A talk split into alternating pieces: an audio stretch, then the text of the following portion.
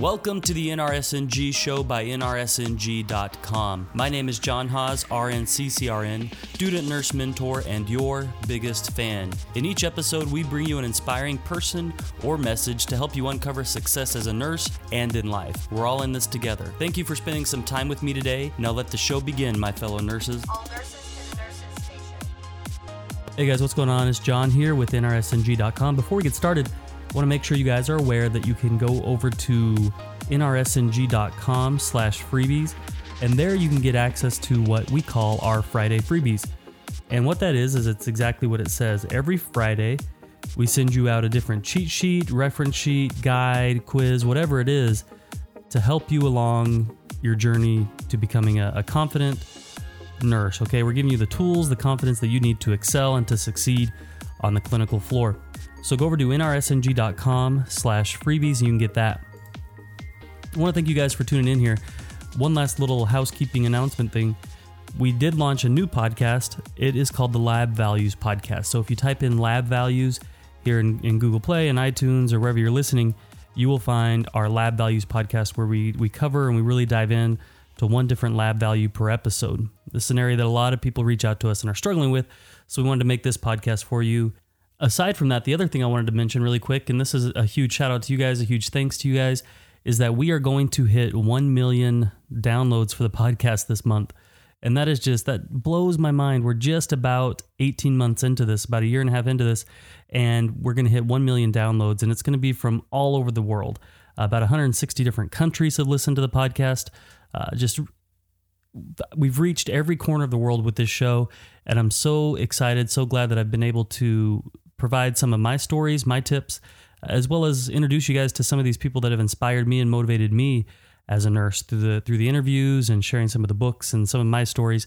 And i'm glad that it's that it's helped you guys okay? So a lot more coming and a lot more planned but really pumped. And we're, we're looking at what we're going to do for our 1 millionth episode uh, or sorry for our 1 million downloads 1 millionth episode. Holy crap. Um, so if you guys have any suggestions, just be sure to reach out to us, uh, and we'd love to hear from you and love to hear your tips and suggestions for what we should do for our 1 millionth download. The podcast today is going to be a little bit shorter, and it's just going to be me giving some some stories and some tips because we got a question last night on Facebook, and it was one that we don't get very often. It was one that I didn't have any resources available for, and the question came from a nursing student who who asked, "Any tips on coping with your first time doing post mortem care?" Mine was in the NICU. Now, I had to stop and think about my experience with postmortem care. I remember the first time I did it was actually as a nursing student. I was on a, a respiratory floor and it was the, the step down unit for the ICU. And so there were a lot of patients that, uh, you know, actually had conditions that were, were, were very difficult to deal with. And I remember I showed up one morning for my rotation as a, as a nursing student and the off going shift, the night shift was was preparing a body to take down to the morgue. And this was my first time to do postmortem care. So we had to identify the body, we had to um, prepare the body, we had to place the body in the in the body bag, we had to take the body down to the morgue and do all of, all of what's involved with that. And at the time, it it it was it was very strange to me because I wanted to take good care of this body. I wanted to show respect. Um, and then, you know, after nursing school, I got a job in a neuro ICU. And in neuro ICU, you see you see death very often. It's something that if if there's not a death uh, during your shift, it's going to be your next shift. Okay, uh, not necessarily with your patient, but it just happens a lot. It was in a very big, it's a very big ICU, 34 beds, uh, all neuro patients, and with neuro patients, a lot of the conditions you see, you might see aneurysm ruptures, you might see sudden strokes, and you might see patients that come in who weren't aware but had a very aggressive cancer growing in their brain. And so they'll come in and they were normal with their family the day before. They come into the to the neuro ICU and within 24 hours they pass away. So very abrupt, very devastating, very traumatic, just terrible deaths uh, that we would see. And it took a lot of adjusting. It took a lot of getting used to, and I don't know that it, that getting used to it is the right word for it, but it took a lot of adjusting to be able to cope with this. Okay, so I'm going to tell you some of my suggestions. Okay, first of all, it's okay to feel sad. It's okay to feel um, uncomfortable. and it's okay for it to affect you. Okay, we're nurses. We're not uh, superhuman. You know, we have emotions, we have feelings, and when you see death, and when you touch a dead body, that might be the very first time you've ever done that. It might be the first time you've ever seen a dead body. It might be the first time you touched a dead body, and then to prepare a, a body to take down to the morgue is a very humbling experience. Okay and we'll get into that in just a minute. But what I want to share with you guys are some of the, the things that I have found can really help make the experience better. Uh, and the first thing I want to say is that the best advice I can give you is to be there for the family. If there's a family there, if there's family members, friends there, your job as the nurse turns, and it's a very strange adjustment because what will happen is you're there taking care of the patient, and the patient passes away. And now you really have to revert and change all of your focus to the family. Okay. And so you, you become the nurse for the family. And, and while you're taking care of a patient, you are there for the family and everything, but you become a nurse for the family. And you be there and you comfort them and you instruct them and you teach them about what's going to happen uh, with their loved one. So the best thing that you can do is really be there, be that shoulder for the family, be that uh, strength for the family, and and listen to them and let them share their stories and their experiences and try to be as compassionate and loving as under and as understanding as you can be. There was one patient that really stuck out to me. It was a it was a patient who who came in and uh, the the family had decided to withdraw care and the patient had a pacemaker, okay? And so with a pacemaker you have to place a very strong battery over the pacemaker in order to deactivate it so that the patient will actually experience cardiac death so when this when this family all got there was a it was a very large family. They were filling up the rooms, filling up the hospital corridor or the the floor corridor, and it was a very strange dynamic between the mom of the patient and one of the siblings of the patient because they were trying to decide who was going to make all the decisions about uh, what was going to happen with the body after, and so they were really struggling there. And so my job really became coordinating that. Right, as nurses, were care coordinators, and so I had to make sure I got the chaplain there to help uh, explain everything and get the phone numbers they needed for, for funeral homes. And I had to be there and make sure that the battery was working and that the patient was clean uh, for the family. I wanted to be there and show the family that I was with them. I was there, uh, and they they could reach out to me if they needed to. So when the when the patient did die, when the heart did stop, we extubated. You know, we extubated the patient, took all the IV lines out, all central lines out, and everything, so the family could say uh, goodbye. And so a lot of your job, and then we were cleaning the patient, taking care of the patient, making sure the family could could touch them and feel comfortable. Um, and and after you know the family stayed there for a couple hours, and as the family was leaving, the mom reached over to me and gave me a big hug and said, "I will never forget you. I love you." And it was just the simple acts of of being there with the patient's family, holding their hand, and showing them that I don't you I don't see their loved one as just a body, as just a number, as just something that I have to take care of for my day to get my day to get through. I see them as their loved one, okay? And, and, and it can be hard to really see that and, and to show the family that you see their loved one uh, as someone that you care about. The best way you can do that is to really just show care for the body, take care of the body, keep the body clean, um, keep the curtains closed, keep the lights on, ask other people that are not part of this family member to keep it down that we had a, you know, there's a death and and those types of things that you can do to really show them that you're you're paying your respect to the family member. Um, the next thing I, I would really recommend is that you need to find somebody to talk to about this. One thing that I think that needs to really exist in uh, hospitals are debriefings after death. Um, because what happens is I think we we bury the feelings because there's no real way to express how we feel. And it can be hard too because as nurses we do want to be strong and so it can be hard to say, you know, this one really affected me. But I think what could be helpful is if you have a spouse, a loved one, a partner, a friend, a parent, whatever it is, if you have somebody that you can reach out to in in these shifts and these experiences that are really hard, somebody that you can reach out to and talk to. For me, I always had my wife. She works uh, ICU as well. And so I was able to share with her some of the really hard experiences. And when there were shifts that I just didn't know if I was going to make it through, I had her that I could talk to. I know everybody doesn't have that person. If you don't have that person, have a journal. Um, even just talk it out and record it or, or anything that you can do to get the feelings off your chest. Because what I see happens with some nurses is they develop bad habits uh, trying to deal with all the difficulty of, of the job.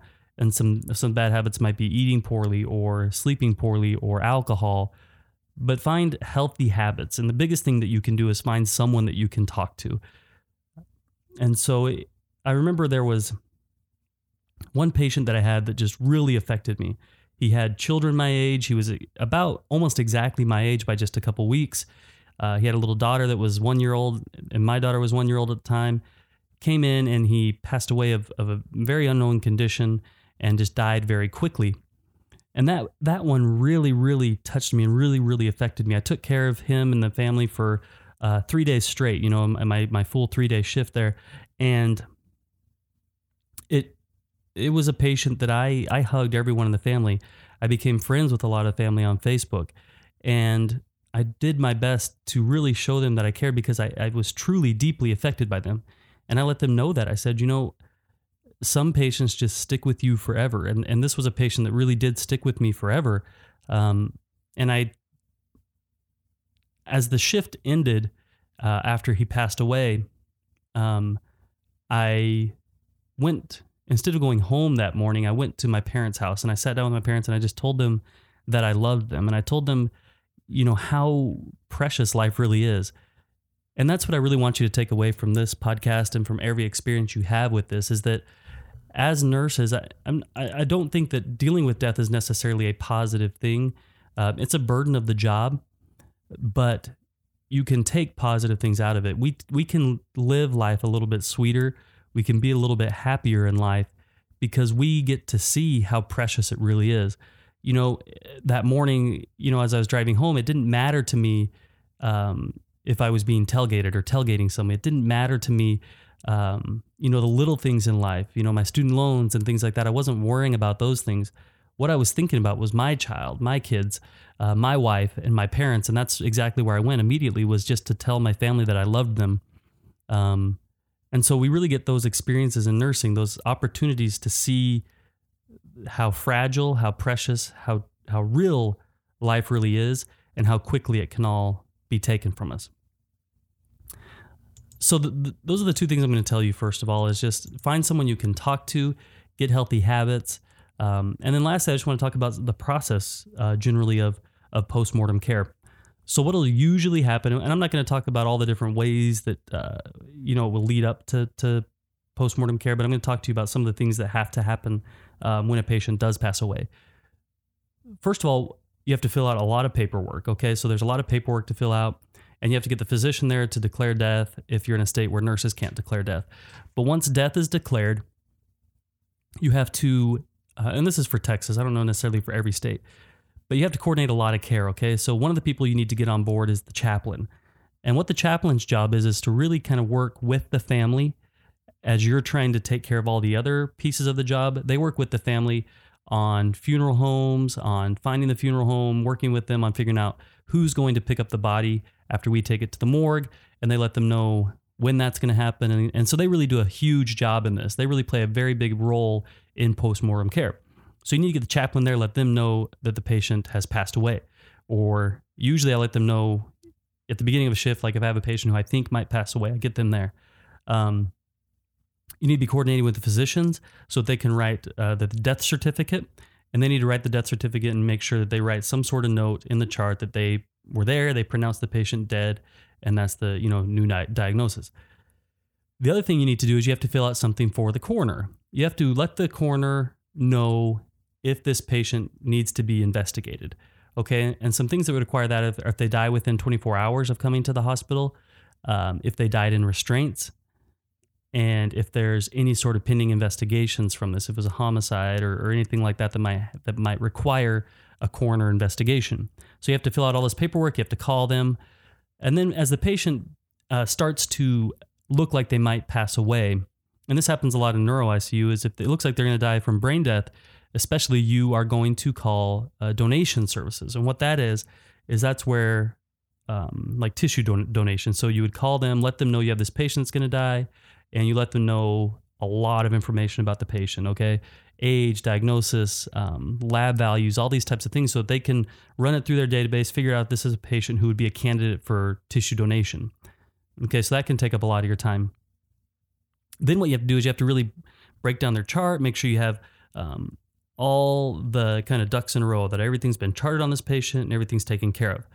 Then a big thing that you really have to do, like I said, is is really keep the patient clean. Okay, so once the patient does die, you usually give the family some time, and I usually let them know you you can stay, you know, as long as you want, and usually most people will just leave within a couple hours. Okay, you really don't want families to stay much beyond that because the body will start to um, become very stiff, blood will start to pool, and things like that. And so it's good to to really kind of have the family gone within a couple hours.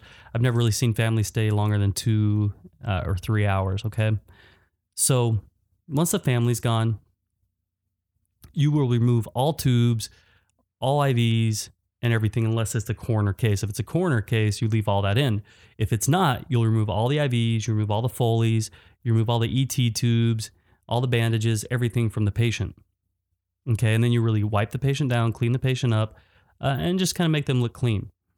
And then you will go to the morgue and you'll get uh, a gurney and a body bag, and you'll bring that up and you'll place the patient in a body bag and a clean gown, and you will wheel them down and, and put them in the morgue. And you usually leave some sort of note so that um, the chaplain and funeral services know if that the body's in there. Okay, so that's kind of the the steps. And I know that might sound kind of harsh, that might sound kind of mean, but that's really what happens uh, when you do all that. And then you'll come back up to the room.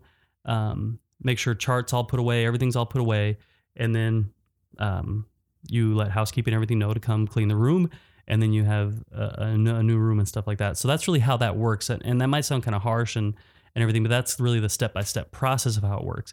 The important thing is that you find a healthy way to cope with it.